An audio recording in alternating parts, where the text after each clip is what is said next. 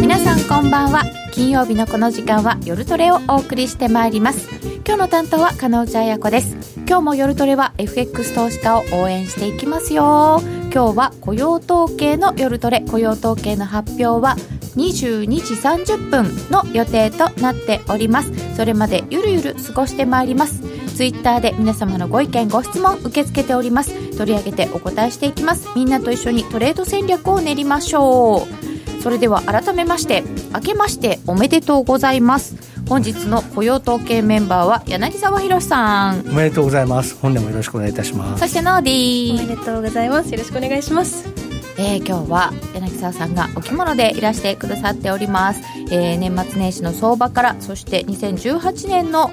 相場予想などなど、えー、そして金利をよくご覧になっている債券の担当をやっていらしたという柳沢さんですのでこれからの金利のお話なども伺ってまいりたいと思います。それでは今夜も夜トレ進めてまいりましょう。この番組は真面目に FX、FX プライム by GMO の提供でお送りいたします。気になるレースが今すぐ聞ける。ラジオ日経のレース実況をナビダイヤルでお届けします。開催日のレースはライブで、3ヶ月前までのレースは録音でいつでも聞けます。電話番号は0570-008460 0570-008460 0570を走ろうと覚えてください。情報料無料かかるのは通話料のみ。ガイダンスに従ってご利用ください。グローバルヘルスカフェ。途上国へ赴き医療システム全体の向上を目指すグローバルヘルス。番組ではマスターの明石医師とカフェの常連客が国際医療協力を取り巻く技術革新や経済の動きなどの新しい潮流について語り合います。放送は毎月第3火曜日午後5時30分から。どうぞお楽しみに。さて、雇用統計の夜トレですが、22時30分発表なので、1時間ありますから、いろんなことを伺ってまいりたいと思います。はい、柳沢さん、まずあの年末年始の相場なんですけれども、はい、本当に株が強かったっていう印象ですけど、うん、そうですね。あの年年末株結構強かったじゃないですか、アメリカも、まあまあそれなりに、うん、それであの年が明けたらちょっとなんかいきなり売るんじゃないかみたいな、はいはい、やっぱりそういう心配はやっぱりあったんです。そうですよね。なんか年が変わった途端に雰囲気変わるって結構ありますもんね、はい。はい、で2016年がまさにそういう年だったんで、はいであれと同じようなことがもしかしたら起こるんじゃないかという、うん、ちょっとあの不安感が結構不安感を持っていた投資家さん多かったと思うんですね。はい、ところが蓋を開けてみたら何のことはなくアメリカの株はもう2日からガンガン上がり始めて2日3日4日えー、3, 3, 3日間連続で上げ続けて史上最高値更新。もう高値ですよね。ニューヨークダウ2万5000ドルです2万5000ですよね。ちょっとあの映していただければちょっと資料持ってきたんですけどね、うん、えー、3, 3ページ目ぐらいですかね。ニューヨークダウ爆投というのがありますのでちょっとそれを爆投？本当爆投。映していただければと思うんですけれども。これはなんかキンキラして綺麗なこれはあのちょっとお正月バージョンということでですね。背景がキラキラ背景は金色という金屏風のようなものをちょっと作ってまいりましたが、えー、これはですね実はこの写真はあのートランプ大統領のツイッターに貼ってあったものをこう拡大したんですけど、要は彼が自慢、自分で自慢するために作ったものですね。要は最初1万9000ドルというところは、えー、11月22日ですから、彼が、えー、当選してちょっと経った頃ですよね。うんうん、当選して1万9000ドルだったと。で、1月25日ということは、就任して5日後ですよね。うん、で、はい、そこでもう2万ドルに乗せたと。うんそれから、まあ、3月に2万1000、8月に2万2000、ここはちょっと長かったけれども、10月2万3000、11月2万4000で、で、自分が、えー、大統領になって1年も経たないうちに2万5000円まで来てるということをこう、メイクアメリカグレートアゲンということをですね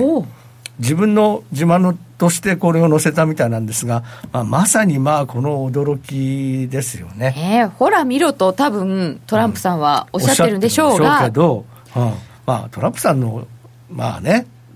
まあ、この暮れから今のところっていうのは、その減税法案が通ったっていうことが、まあ、やっぱり大きかったのかなと思うんですけれども、ただ、要はこの2万1000から2万2000になるところが、3月から8月までで5か月かかってるわけじゃないですか。で、この頃にやっぱり、あの、まあ、あのセルイン名なんていうことわざがあるぐらいだから、ちょうど5月なんかも挟まれてるから、この頃にやっぱりもうそろそろ終わりだ、終わりだっていう人がいっぱいいたんですね。で、多分あの頃にみんなコールを売ってたり、えーオプションのコールを売ってたり、プットを買ってたりしてて、で、それがそのヘッそのヘッジが絡みがあるんで、なんか動動けないっていうような感じになってたのが、それがこう抜けちゃっ8月に抜けちゃったんで、今度はコール売ってた人が現物を買い戻すか、あフューチャーを買い戻すか、オプションを、えー買い戻すか、どっちかしなきゃいけないんで、そうなってくると、もう踏み踏みになっちゃうね。あーだいぶ急落に備えていたうんうん。ポジションがあったので、はいはいはい。その、まあ、なんかストップロス引っ掛けるみたいなような雰囲気の、はいギューって上がり方をしていて、で今日の昨日今日の日経平均もそれ言われてますね、はい。2万3000円のコールを大量に売っていた投資家がいるんで、で年始でオプシオプションのプライスが出ないから、フューチャー買い戻すしかないんで、先物をガンガン買ってるんで、それでもうとんでもなく上がったというのが、昨日の相場。225の先物、そんなに出来高できてないじゃないっていう人いるんですけど、でも多分、ん買い戻し急ぎにはなりましたよね。ででも出来高ができてないってことは、まだ上がるってことですよ、逆に。だって、切れてないんだもん、そうか。ロスカットが済んでない。ない。ロスカットが済んでない。まだなんだ。うわね。だから、なんか知らないけど、ダウが2万5千ドルだから、日経平均もあっという間に2万5千円ぐらいにはいっちゃいそうですね。このあと1000 1400円ぐらいでしょ。そうなんですけど、こう今年の2018年の高値予想が、専門家の方々がええ大体2万5千円前後うんが多いんですよね。うんでも、多いってことは、んコンセンサスは当たらない。はいはいまあそうですね。だからまあ、為替の方も同じようなことがあっえて、はい。要は、あのー去年の今頃、はい皆さんはい今年はドル高の年だと言ってたんですね。ああ、なんかあの、今年はうん。1年前にはい。金利が上がる。はい。はいアメリカが引き締めに入る。はい。から、うん。ドル高の年だ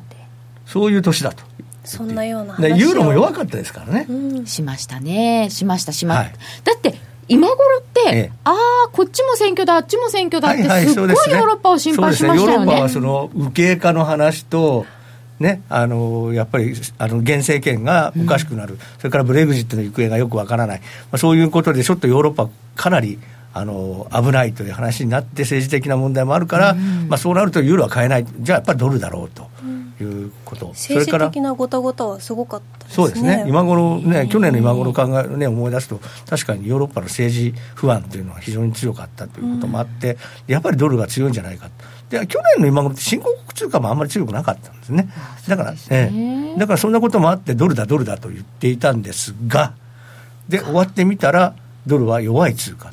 さほぼほぼさ最弱通貨じゃないですかね、8%ぐらい1年間下がってるんですね、ドル安の年だったドルんですね。安の年になっちゃったんですね、結果的に。あはで、ユーロはあんなに心配されてたのに、マクロンさんが大統領になってから、ガラッと雰囲気が変わって、あそこからあっという間にユーロは1.2まで上がったわけですよね。ですよね。高野さんなんかはもうずっとチャートだからユーロが上がるみたいなことをずっと言っててなんだっけチャートを元に動かすためにニュースが出るんだっておっしゃってたんで去年はすごい喜ばれてましたけどね。うん。まあ、チャーティストはよく言うんでね、材料は後からついてくると、それがまあ、あの彼らの上等文句ですから。チャーティストはそうおっしゃいますが、ええ。でも本当にこのニューヨークダウの爆投加減がすごいことになっているのですけれども、はい年末年始、やっぱりドル弱かったですよね。そうですよね、だから年末にちょっと弱くて、特にドル円なんかも、なんか、なんか上値重いなというイメージが年末は強かったので、ちょっとこれ、年明けて、ちょうど年明けに、あの一目均衡表の冷やしを見ると、はい雲がねじれてたんですね。1月の2日のところねじれてますね。はい、で、ここでみんなすごく心配してて、きっとここを下にポーンと抜けて、えー、年始を迎えると、そこからドル売りが強まるんじゃないかと。うんうん、だから私なんか、僕ですらも、そうかもしれないなと思ってまして、このドルの重さは異常だから、きっともしかしたら、あの相当売らなきゃいけないなんかがあって、理,、ね、理由があったりなんかして、で、結局それが、あの、そのチャートに示されてるのかなと思うと、やっぱりドルはいきなり1月に110円の方向に向かうんじゃないかというですね、そういうなんかちょっと弱気な気持ちを持っていたんですけども。あのダウの上がってる中で1月2日に112円飛び台まで落ちるということがあって、はい、これがちょうど一目金庫表の雲のねじれのあたり、ね、というところでしたが、はい、えー、でも次の日にはなんかまた雲の中に戻っちゃったんですよね。まあ、いましたね。はい。で、そこからはこう、じわ、じわっとこう上がり続けているというですね。もう本当にこう不思議な状況で、じゃああの下げは何だったんだろうと。まあ、ですからまあちょっとファンダメンタルズ面の方から説明するとすれば、もしかしたらお正月に、えー、某国がなんかするんじゃないかとですね、えー、いうそういう心配があって、まあ、ちょっと、あの地政学リスク、ね、地政学リスクを気にして、あらかじめこうちょっとヘッジ的になんか、また得意のコールかなんか売ってたんじゃないかと。ちょっとそんなようなニュースもありましたよね。で、足元ではちょっとそれがいい方向に向かったんじゃないか的なニュースが。ね、なんか融和方向ですよね、その南北の対話の話も今朝も出てきましたし、はい、でトランプ大統領ですらもあのオリンピックの時はあの合同軍事演習はやめるということを、えー、宣言してますから、はい、まあ、そんなことになってくると、ちょっととりあえずはその、アジアでの地政学リスクを、えー、気にして円を買う動きはまあちょっと止まっちゃったと、そうなってくると逆にそこで売ってた人は買い戻してるというのが今の動きであれば、ちょうど今のレベルっていうのはその下げ始めたところのレベルだから、ここから上は本当にいけるのというのが、ここからの問題になるということですかね。なるほど、そうすると現状で今、113円の20銭近辺なので、はい。はい、これが下げ始めたところっていうことは、えー、と大体12月の12日で113円の75銭。はいこの下あたり、この急に113円の35銭とかその辺ですよね。ですね、V 字で下がった。はい、ここまでは戻しちゃいましたね。戻っちゃったんですね。あで雇用統計前に戻っちゃったんですね。じゃあ雇用統計出たら、強かったら本当にどこまで行くんだろうなっていう感じもしなくはないんですけど、うんうん、じゃあ、そうは言ってもやっぱり113円のその70銭ぐらいのところは抜けられないのかなっていうね。ねえ、どうなんでしょうか、その辺が気になるところですね。はいさてそれではえーと、今年の2018年の年頭ですので今年心配されていることなんかもちょっと見ながらで、ね、やっぱりあのドルが弱いっていうのは、はい、金利が上がらないっていうのを皆さんおっしゃるんですけど、金利がこうそろそろ景気悪化するんじゃないのっていうのを示している説がありますよね、うん、説がずいぶん声高に叫ばれてますね。はいでそれが要はあの米国債の、えー、イールドカーブという利回り曲線っていうのがあってですね、うん、あの一番短い、えー、債券のところから一番長いのが30年債なんですけどアメリカは。そこまでのあの利回りをですね順繰りにこうつなげていくんですね、はい、また順繰りといってもあの1年ぐらいのところは1年2年3年で10年までは1年ごと。で10年から30年までないので そこそこは10年と30年ピュッといきなりいきなり結んでます。はい。でそういうものがあります。でちょっとそのスライドであのカーブというのが見れ見れるんですけれども、えー、米国債のフラットニングという、えー、チャートを出していただくと。これがですね、黄色い線と緑の線がありますけど、はい、これこれがですね、はい、えー、っと緑の線が去年の2017年の1月の4日なんですね。ちょうど1年前。はい。はい、で黄色いのがえー、ちょうど、えー、今年の1月8日、昨日昨日の終わりなんで、うん、終わりねってことなんですね。でそうでちょうど1年間でこれだけ変化しましたよということで、形見ると、うん、あの左側、手前の方がずっとあごめんなさい、僕は逆だ逆のこと言ってますね、黄色が去年で、黄色は去年。緑が今年です、ごめんなさい。あ、そうだそうだ。黄色が去年。黄色はは去年で、緑が今年です。で、フラットニングっていうのは、えーカーブの傾きが、えーあのこうなだらかになることをフラットニングと言います。フラットになっちゃう。えーだんだんだんだんフラットの方向に行きますという意味です。ですから、こう見ると、黄色いのは結構こうた縦の傾斜があったのが、えー緑の方になると、かなり傾斜が緩やかになってるという。黄色いようなのがカーブが立つって言いますよそうですね、立ってる、立ってたわけですね、ある程度立ってたカーブがゆあ寝てきてるということですね。で、これがフラットニングということです。で、下の棒グラフのところが、えーどのぐらい動いたかということなんですけれども、えー6ヶ月、1年あたりだと、えー約1%ぐらい、えー1年間で上がってます。1%上がった。はい。まあ、当然、去年1年間で、3回利上げ、0.75%にき金利は、短期金利が上がってますから、まあ、これは整合性非常に高い。で、12月にも去年利上げしてますから、はいその影響、あ、一昨年の12月に利上げしてますから、その分入れると4回の利上げということで、ちょうど1%ぐらいということは、これはまあ、当然当たり前の動きということですね。あ、じゃあで利上げした分上がった。はい、それは短いところは当然そういう動きになります。で、えー、2年、3年あたりまでは、やはりまあ利上げの影響を受けますから、当然のことながら、えー金利が上がるということで、2年も、えー、75ベースぐらい上がってます。うん。で、ところが、えー、10年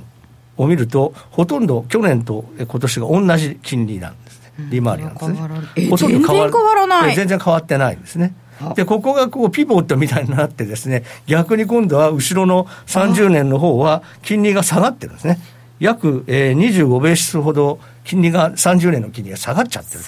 そのぐらいあの利回りがこう、曲線がこう寝てきてるということで。で今もこのフラットニングの動きっていうのが続いてますのでこうこうなってくるとですねこのリアあのフラットニングはですね何を意味してるのかということを、まあ、みんなが気にしているということなんですね。じゃあフラットニングがなんで起こるのかということを、えーちょっと、えー簡単にまとめてみ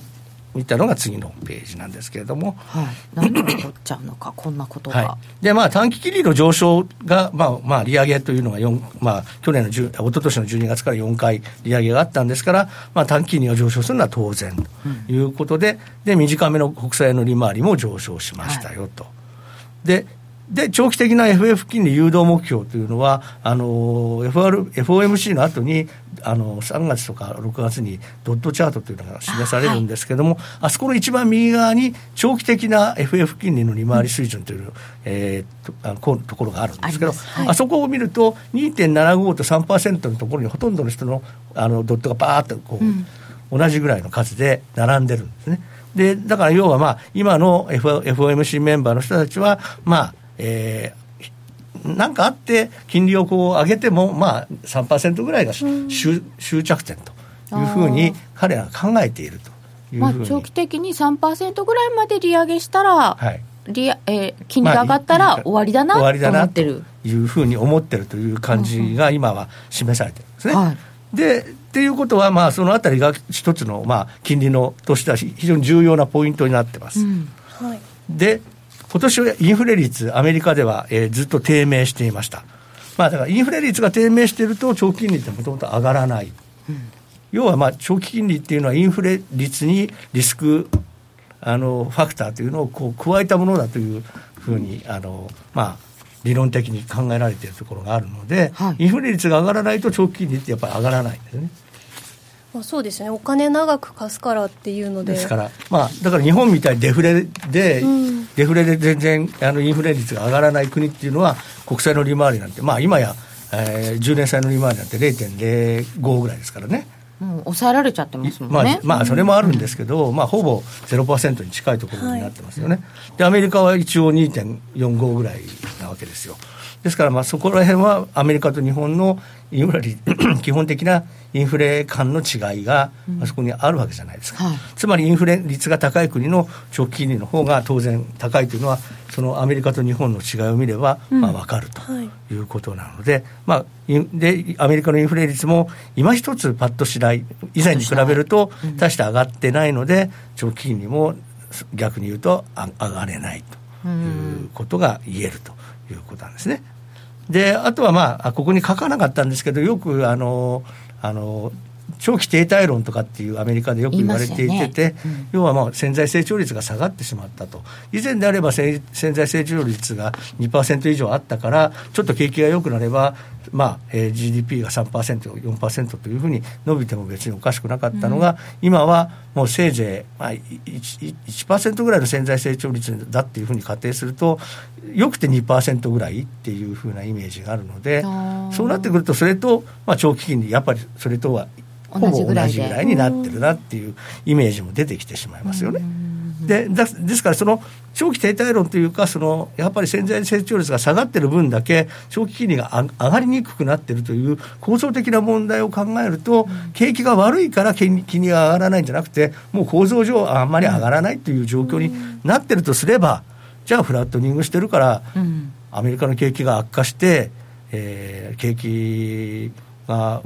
あの景気後退景気後退だっていうふうに言ってる人が結構いることはいるんですけど、うん。うん、私はまあそこまでは今はあの考える必要はないのかなと。で私はこれ去年の夏ぐらいからずっと言ってるんです。あそうなんですか、うん、フラットニングはもうしょうがない、えー、フラットニングはししてきてるけれども、し始めても、別にそれがダイレクトに、えー、景気後退をあの暗示してるっていうふうに、今はまだそこまで心配する必要はないんじゃないですかっていう。よく景気の最終局面でみたいな感じの話を、それは聞くことが増えてきたなっていう感じはあるんですけど、でそれが要はどうしてかっていうと、その下の方にあると、利上げが進捗とともにフラットイールドカーブへって書いてありますけれども、当然、あの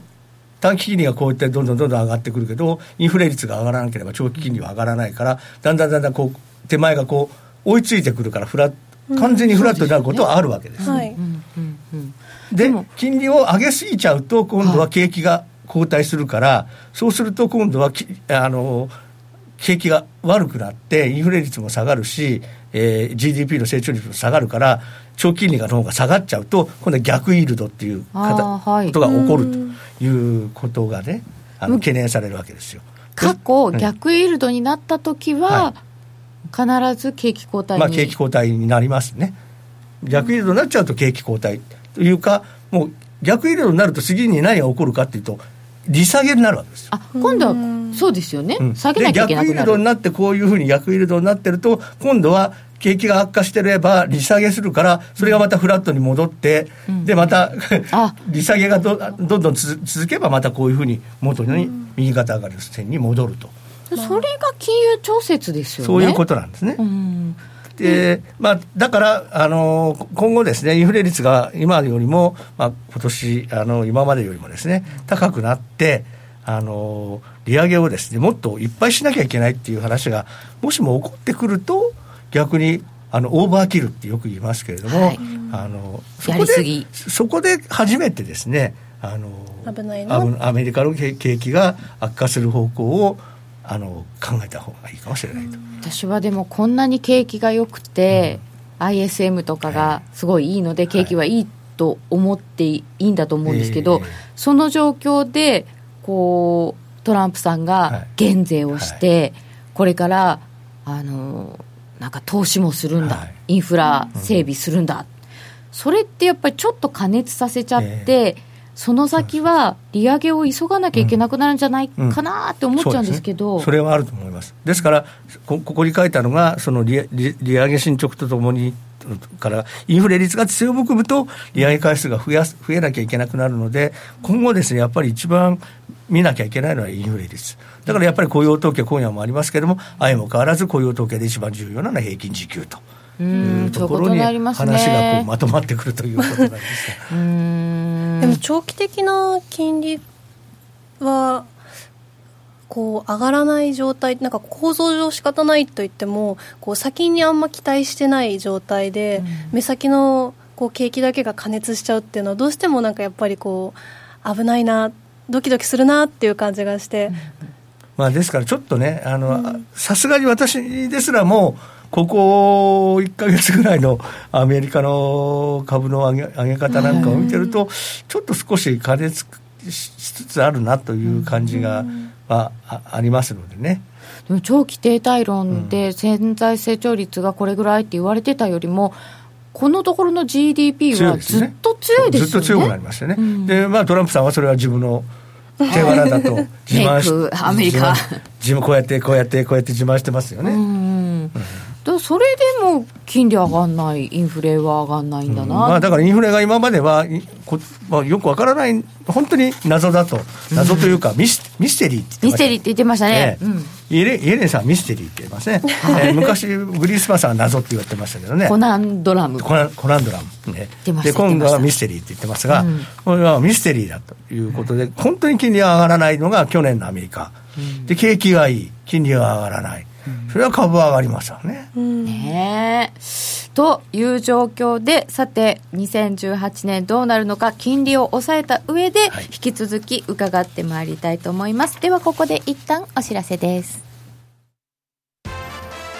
聞く60秒競馬クイズ。ラジオ日経の小林正美です。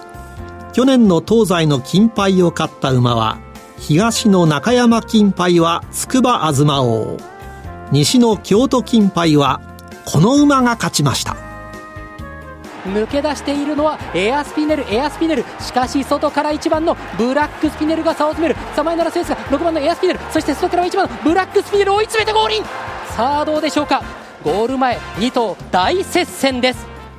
勝ったのはエアスピネル。花差の勝利でした。では問題です。このエアスピネルに騎乗していた騎手は誰だったでしょうか正解は競馬実況ウェブの中の挑戦聞く競馬クイズで発表いたします。今年もラジオ日経の競馬中継でお楽しみください。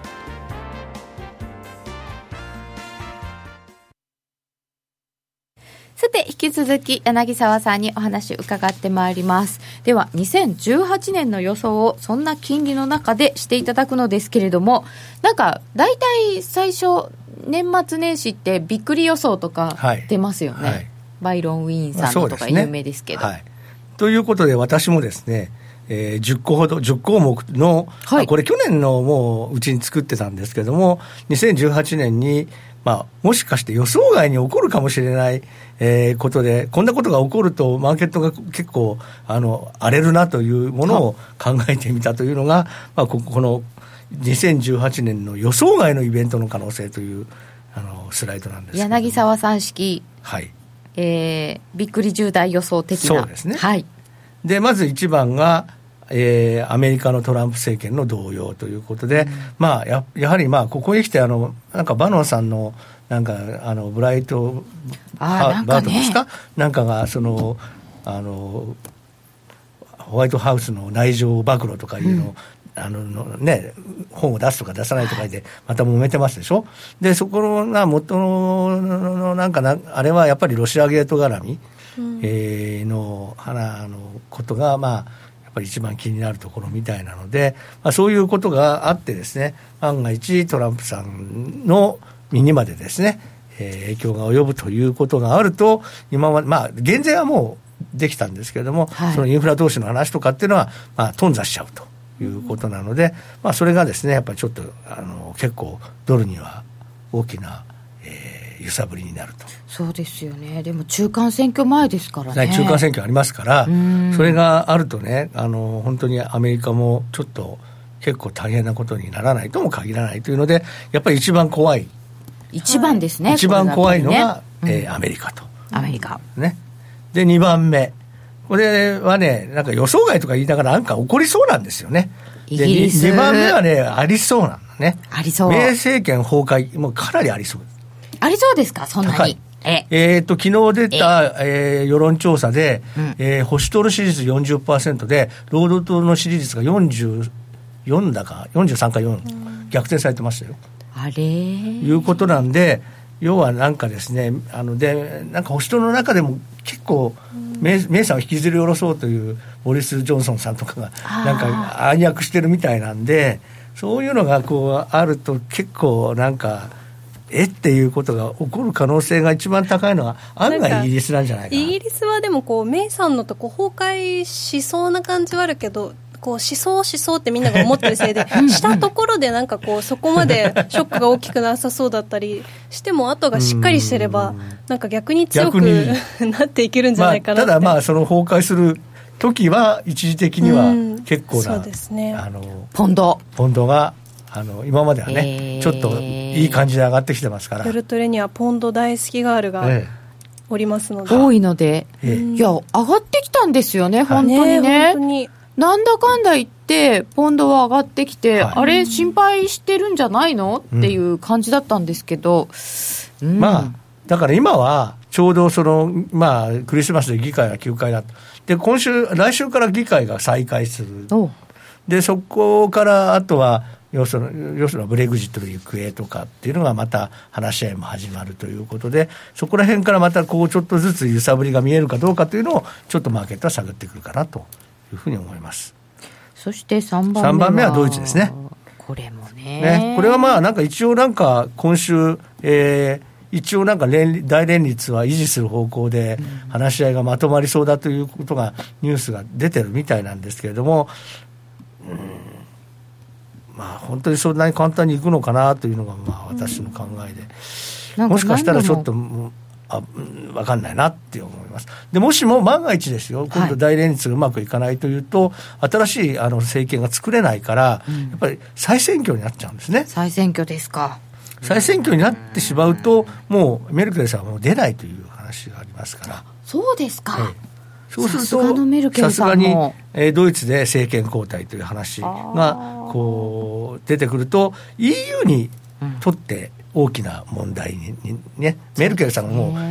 もうほとんど EU、ね、クイーン・オブ EU みたいなもんですからね。本当ですよえね。支柱ですからはい、彼女がいないいない EU というのが、まあ、どうなのかなっていう話に、まあ、ならないとは限らないのかもしれませんということですね。ええええドイツときましたが。はい、で4番目は中国で中国はき、去年まではあの習近平さんのあの例のあの任期の,、はいあの共産党大会があはい、共産党大会があるということで何があっても絶対にあの抑え込むという話だったんですけれども、それがまあ終わったので、まあ、いよいよ今年はいろいろえー隠していたというか抑えつけていたことが、えー、絆創膏から海がこう出てき始めるかどうかと。いうことがちょっと心配、でゾンビ企業の整理というのが本当に進むのかということが、まあ、ちょっと心配になってくるということなんですが、ただまあ中国もなんか結構そのハイテク化が進んでてもう中国の企業って今やもう本当にハイテク企業ばっかりになってきてるん本当でですすよよね。ね。でなんかやっぱり国内では収まってないので、はい事業が世界的になっちゃってますよね。はいだからまあそういう意味では案外ですねあの昔を我々が考えていたほど中国経済っていうのは脆くはないと、だから安定成長であればそこまで心配しなくてもいいのかなっていう話は、やっぱり最近は少しあの大きくなってきてるだそういう意味では、まあ、あんまり僕も今はあのそんなに心配はしてないんですね。一応4番目に入れてはいますけれども、ちょっと、まああのまあ、その辺はどうなるかということはちょっと見たい。あとはその例のあの不動産不況にか絡んで、あの内モンゴル自治区にあのや山のようにマンションを建てたんだけども、誰も住まなくて。あの幽霊城みたいな風な名前がついてたんですよ。はいでそれどうするのって言ったら、ええ今ビットコインのあのマイニングをするのにそのたた建物をマイニングの基地にしてあのであの石炭をガンガン燃やして電気を安い電気を作ってでそこでコンピューターをバーって並び並んでマイニングをし続けてるらしい。そんな使い道が。え出てきた。広い土地があるから、え出てきたと。へでそういうふうな結構だからアイディアはあるね中国人そっかしかもこう資源があるものだからそうそうそう。こう変に、ね、だから寒いとこに行かビットコなくてもインが高くなってる方がそうそう。それで寒い方がいいんですよ。あのあのあの冷やさなきゃいけないから。そうですよね。内モンゴル自治区は一応涼しいんですかね。寒いです。寒い。か。夏でも寒いと思いますね。ただまあ問題はその石炭を燃やしてるっていうのが大気汚染に非常に問題だなとは思うんですけども、まあそんなようなこともあってですね、で、中国の不動産不況も、うん以前考えられたほどひどくはないかも可能性も出てきているということで、いろいろとまあ、さすが中国人アイデアが豊富だなということで。ですね、どっちが予想外ですかね、はい。意外と大丈夫かもが予想外かもしれませんけど、豊富なアイディアを形にするっていうののスピード感がすごいですよね、やっぱり。スピード感ですよね、うん。あなんだっけな。何でもスピードが速いからね。シリコンバレーの10年は深センの1年、うん。とかなんかいうのを聞きそうそう今ましたけど。そうやってますよね、うん。今盛んに申請の話はねあの報じられてますよね。すごいハイであともう今もうとにかく上海に旅行に行くとキャッシュが使えないからあのアリペイが使えない人って上海旅行行くと本当大変らしい。だから外国人でアリペイなんか持ってないから本当に大変らしいですよ、えーキャッシュが使えないんですね。うん、もうむしろなんねかちょっとあれも面白いですよね、こうクレジットカードみたいな信用的なこう社会観がないからこそできたシステムっていうのが多分なんかあるらしいんですけど、こうあ面白いなって。本当ですね、うん。で中国の次が、はい。日本です。お日本です。これがですね日銀総裁人事というのはですねそろそろ動き出すと思うんですよ。あそうです3月に副総裁が2人お辞めにはいはい。任期があります、そして4月の8日だったかな、えー黒田さんの任期が来ます。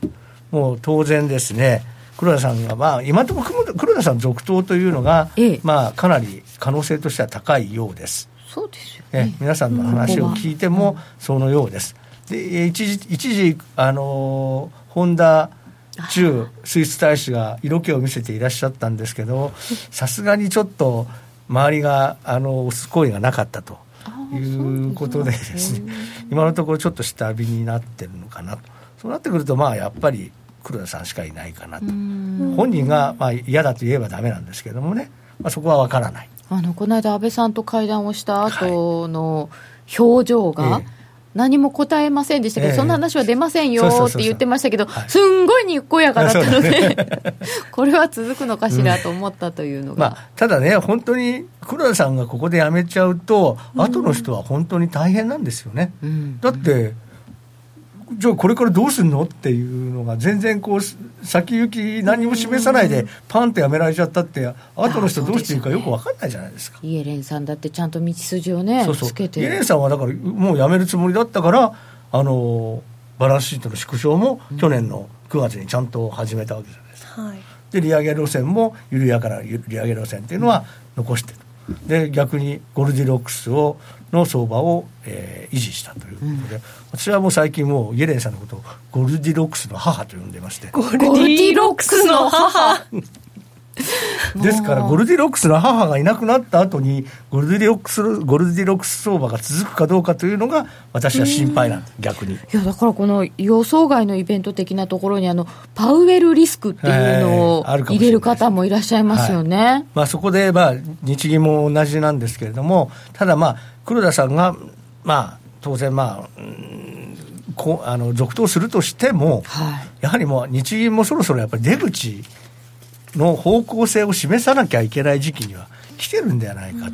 という気がしています。ですから、どうしてもそうなってくると、円高？うん。にどうしてもマーケットが触れてしまう可能性があるので、はい。それがどうなるかということは、やっぱり注意しなきゃいけないですよね。やっぱりあのドルにしても、はいこう引き締めが始まる始まるって言ってる時の方がドル高だった、はいそうですそうですそうです。実際に始めちゃうとね、あの材料出尽くしでまたドル売られちゃうっていうことがありますよね、これからもし日本もそれがあって実際にお起こるうん実際に出口にう動くっていうんじゃなくて出口のことを考え始めていろいろとマーケット勝手に考えますよねきっそう。とそうするとマーケットのが先読み先読みでいくから、でましてや今なんか人工知能がやってるからどんどんどんどん先読先読んじゃうからね、それを考えていくのはもしかしたら18年の後半はいはい。には出てきますかね、うんとそういう話思いますね。ですからあの続投が決まればある程度早い時期に出てくるかもしれない。そうですか、うん。むしろ続投決まってから、はい、だからそうなってんそれがやっぱりあの円高リスクの一番大きなポイントになると思ってます、そしてあとは次がイタリアですね。イタリアはもう総選挙決まります。3月のえー8日だったかな、えー8日だか8日にえー選挙をすることがもう決まりました、はい。えーまあ、今のところ五つ星運動の、あのー支持率が以前ほど高くないので、はい。あのここが政権を取る可能性はそんなに高くなくてなんかあの今のあの世論調査だと、まあ、世論調査は当てにならないのが去年のね、あれなんですけども、あのまあ、今のところ世論調査であれば、あのあのベルルスコーニさんっていう昔いたじゃないですか。あの高野さん高野さんが大好きなおじさん。あの人の党、フォルサ、フォルサとかいう党なんですけど、あの党が今、支持率1位になってるみたい。なんかまたただまあ、あの人は今は、あの、あの、刑期、あの、罰を受けてる最中なんで、うん、彼は首相になれない。はいはい。だから、彼の手下が、手下っていう言い方おかしい。部下部下が、あの、なってくるかもしれない。まあ、首相になるかもしれないということで、まあ、五つ星運動にはなるよりはましっていう感じですか。でもまあ、五つ星運動になるほど混乱にはならないかもしれないですね。で、ちょっと時間なくなってきたので、はい、南アフリカはもうズマ政権崩壊しました。北朝鮮クーデター、あったら怖いですけどね。クーデターがあって、うん、要はその戦争が起こらない方が、はい、むしろいいんじゃないかっていう話も、まあ、なきにしもあらずなのでちょっとその辺どうなのかなっていうメキシコナフタ交渉失敗。あこれはちょっと貿易のとこ。そ、ね,、して中近東サウジイラン情勢。これは結構心配ですけどね、うん、まあでも本当にどうなるか分かんないですからね。考えて中近東は。しょうがないところ、はい、ということで重大リスクを見てまいりましたが簡単にこれを踏まえて1月はこんな感じでイベントが予定されております。柳沢さん、はい、一番注目するのはどのあたりですかう。ん。初っ端から金正恩委員長の誕生日。金正恩さんの誕生日来週の月曜日、うん、実はこの日小泉進次郎さんも誕生日です。あ、そうですか。1月8日、祝日。はい、同じ年じゃないから、まあ、全く同じ日じゃないとは思うんですけど、なんてこともあります。まあ、それはまあ、余談みたいなもんですけども、やっぱりまあ、気になるところといえば、まあ、一般教書なのかな、それとあと、ドラギさんですかね、ECB ですかね。ドラギさん、うん、この辺りがちょっと注目だと思います。25日、ちょっと後半に重要事象が固まる感じですか、ね、後半の方がトランプさんの、えー、演説もありますしね、FOMC もありますけど、まあ、FOMC もゴルディゴルディロックスの母の最後の FOMC。母の会見ない？会見はないですね。で会見やってほしいっていうのが、うん、えー、某高野さんの 意見でした。ジャネットの。そうです、ね、はい、えー、1月こんなイベントがあります、えー、それではこの後はお知らせを挟んで、えー、雇用統計の前座さんなども見てまいりたいと思います。ここでお知らせです。約定力で選ぶなら FX プライム by GMO レートが大きく滑って負けてしまった、システムダウンで決済できず損失が出た、などのご経験がある方は、FX プライム by GMO のご利用を検討してください。FX プライム by GMO では、数多くの勝ち組トレーダーが認める約定力と落ちないサーバで安心してお取引いただけます。FX プライム by GMO のホームページでは、勝ち組トレーダーのインタビュー記事を公開中。勝ち組たちの取引手法を学びたいという方は、真面目に FX で検索。株式会社 FX プライムバイ GMO は、関東財務局長、金賞第259号の金融商品取引業者です。当社で取り扱う商品は価格の変動等により投資額以上の損失が発生することがあります。取引開始にあたっては、契約締結前交付書面を熟読、ご理解いただいた上で、ご自身の判断にてお願いいたします。詳しくは、契約締結前交付書面等をお読みください。夜トレ、柳沢博の今夜はどっち？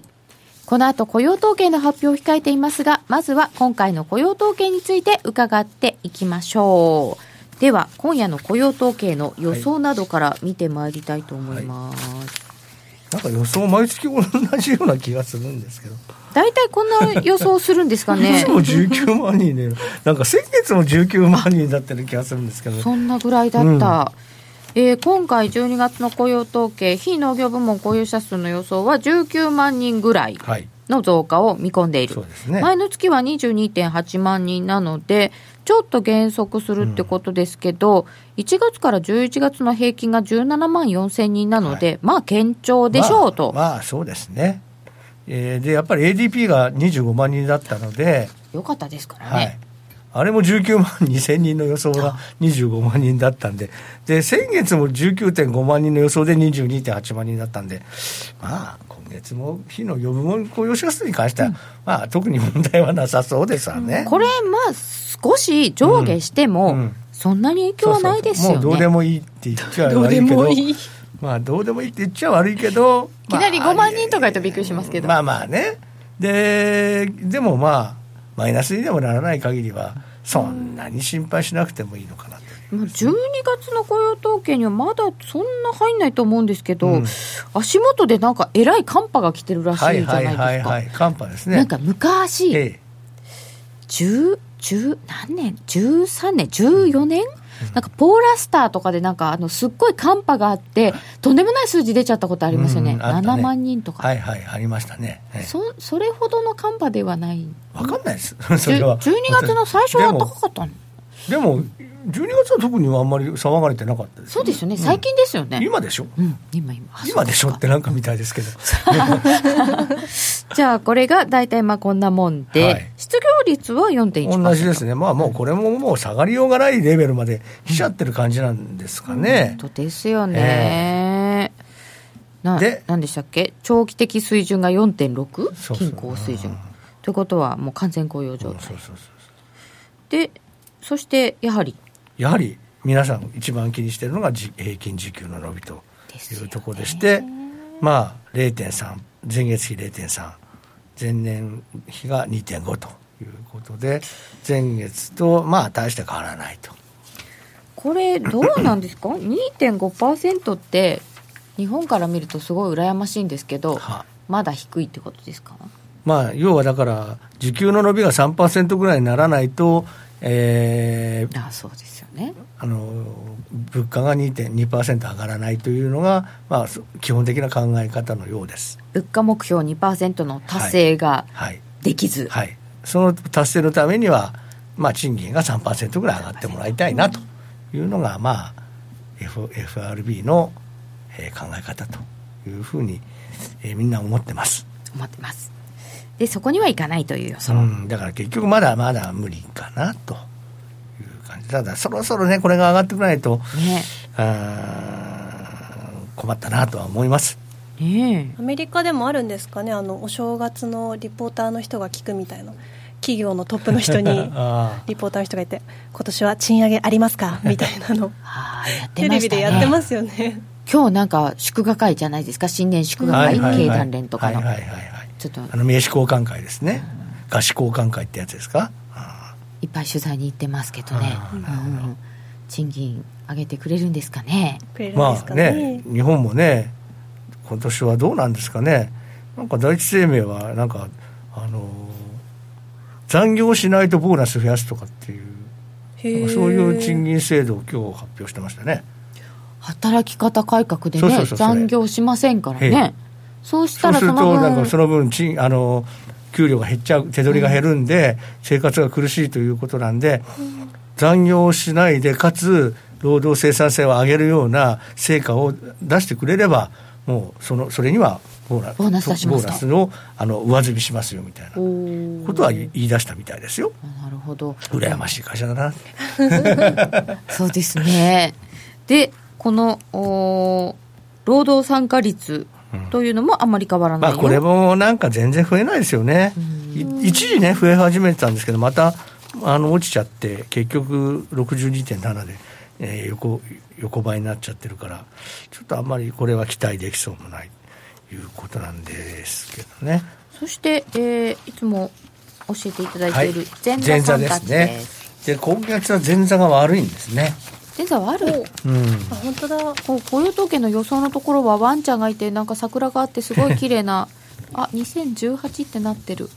そして今度はなんか桜咲きそうな。こっちはですね実は赤富士なんでねよく赤富士赤富士をねあのはっきり写すとね字が見えなくなっちゃうんでかなりぼやかしちゃったんですけどこっちはね本当赤富士なんです。なんて、まあ、どうでもいいってい。うどうでもいいんですけど。でまあこの前座さんなんかですね、パッとしないんですね。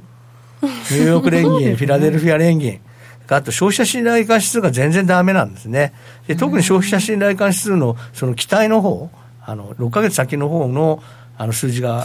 悪いんですね。なんでこんななってんですかね？で、消費者信頼感指数自体も、あの、現状はいいんだけれども、先行きが良くなかったんですよ。うんうん、で、ついになんかそういう状況になんかなりつつあるので、やっぱり結構気にしてる人は気にしてる。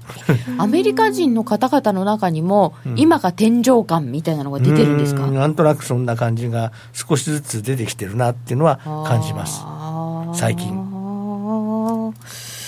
で僕は前からこの消費者信頼感指数っていうのは非常に重視してるんだけれども、そういう状況なんで、ちょっとこれは気になってるんですね。でただ、ADP は強かったと、うん、それからまあ失業保険の申請件数の移動4週移動平均もまあ悪くはない、まあ、ただこれ、ハリケーンの影響まだ残ってるのかよく,、よくわからないので、ちょっとまあこれはさあんまり考えないとして、まあ、やっぱり ADP ですかね、まあ、いいいいいい数字だったな、そこだ ADP が直前でやたら良かったのですが、うんうん、他の前座さんたちはあまり良くなかった、はい、ということなんでなんとなく雇用のピークアウトっていうのが、なんとなく見えてきてるような気もしなくはない。さてそれではこの予想でこの前座さんなので今日の予想をしていきましょうか、はい、現在が113円の29銭から30銭ぐらいまだということで、意外としっかりしてますよ、うん、もう30銭まで来たんだ。すごいですね、うん、今日の一番ドル高ぐらいなとこですか、うん、夕方からの。ですね。ですよ、あらららら。結構来ましたよ、さてじゃあこれで雇用統計が出てどうでしょうか、はい。えー、出た後の10分後予想ですかね、みんなで予測しましょう。今夜の雇用統計10分後はどうなるえー、ノーディーからいこうか。いいんですか？いいですか？ノーディーにいきなり聞いちゃって。なんか人が少ないと、これ順番すぐ回ってきちゃうわけですね。ねすぐ回ってきますね。はい、うん。これね。これちょっと、どうだろう。こんだけ上がってると、こう、なんかね、うんそろそろ？したって言いたくなっちゃう気持ちは分かりますよね、こうあの個人投資家の中では逆張りが多いみたいなって、すごい分かりますもん、気持ち。本当に？へえじゃあ先に言っていいですか、うん、どうぞどうぞ。私は思いっきり順張りの人なのでこれは上です。ほほと見ました。いかがでしょうか？で逆張りの気持ちがよくわかるノーディーは下？逆張りの気うんでもこうやって下って思ってる時は上見たいやいやうんでも 3人だから下 私珍しく最初に言いましたよ、ねそうですよね。はい。いつもあの最後に言うんですけど柳沢さんはどうご覧になりますか？なってくると3つだったら行ってこいっていうなことない。好きな好きなの。を選んでください。私はですね、ね、実は今まで前座がいいの、はい、いい時に大体来てて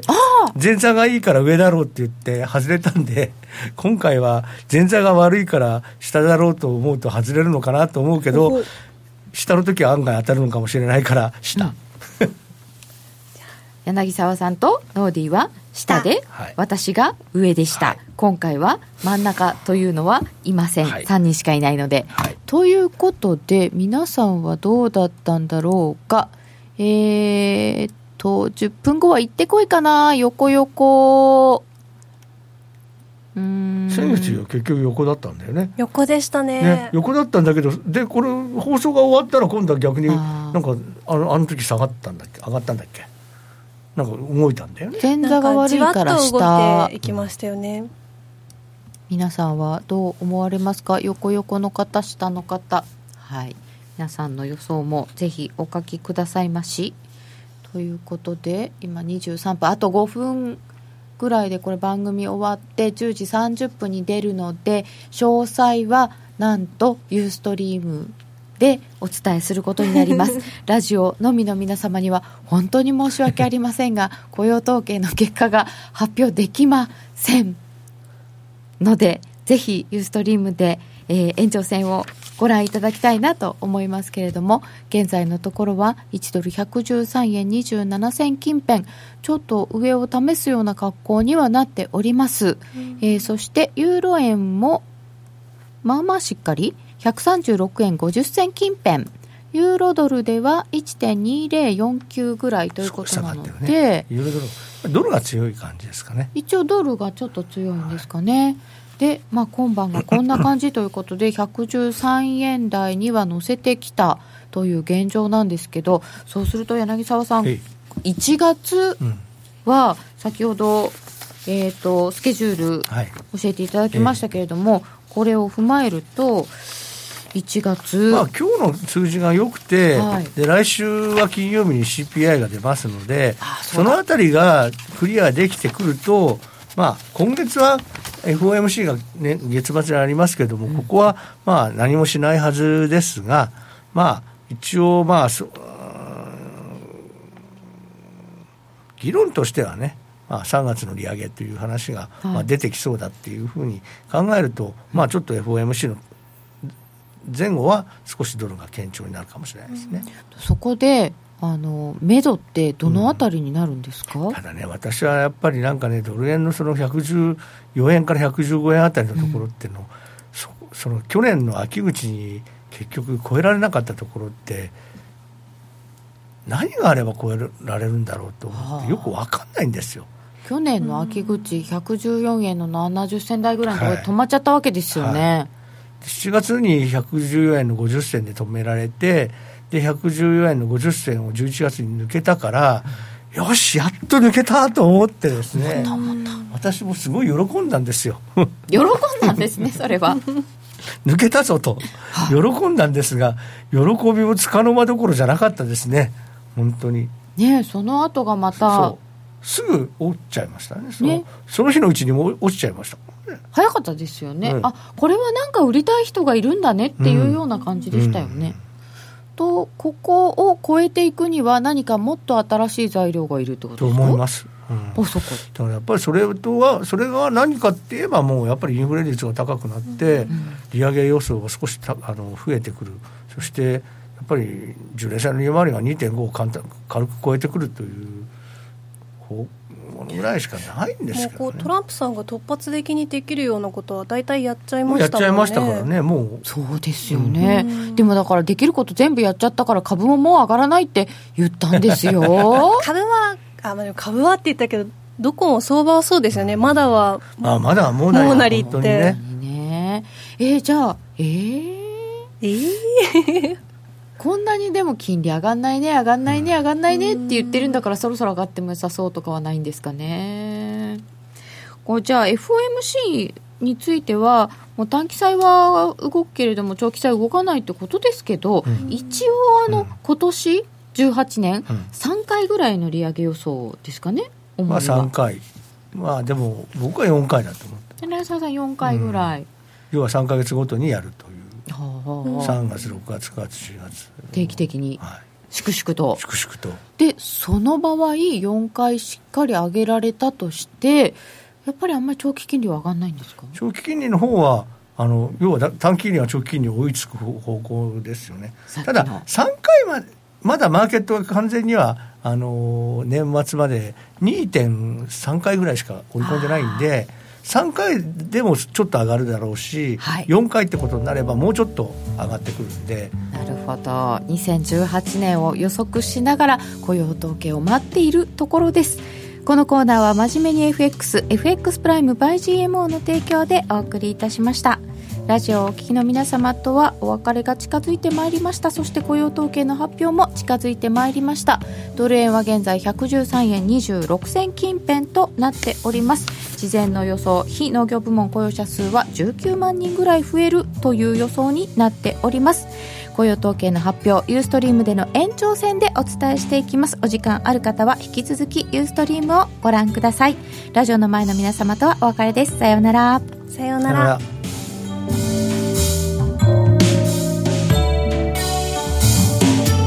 Bye.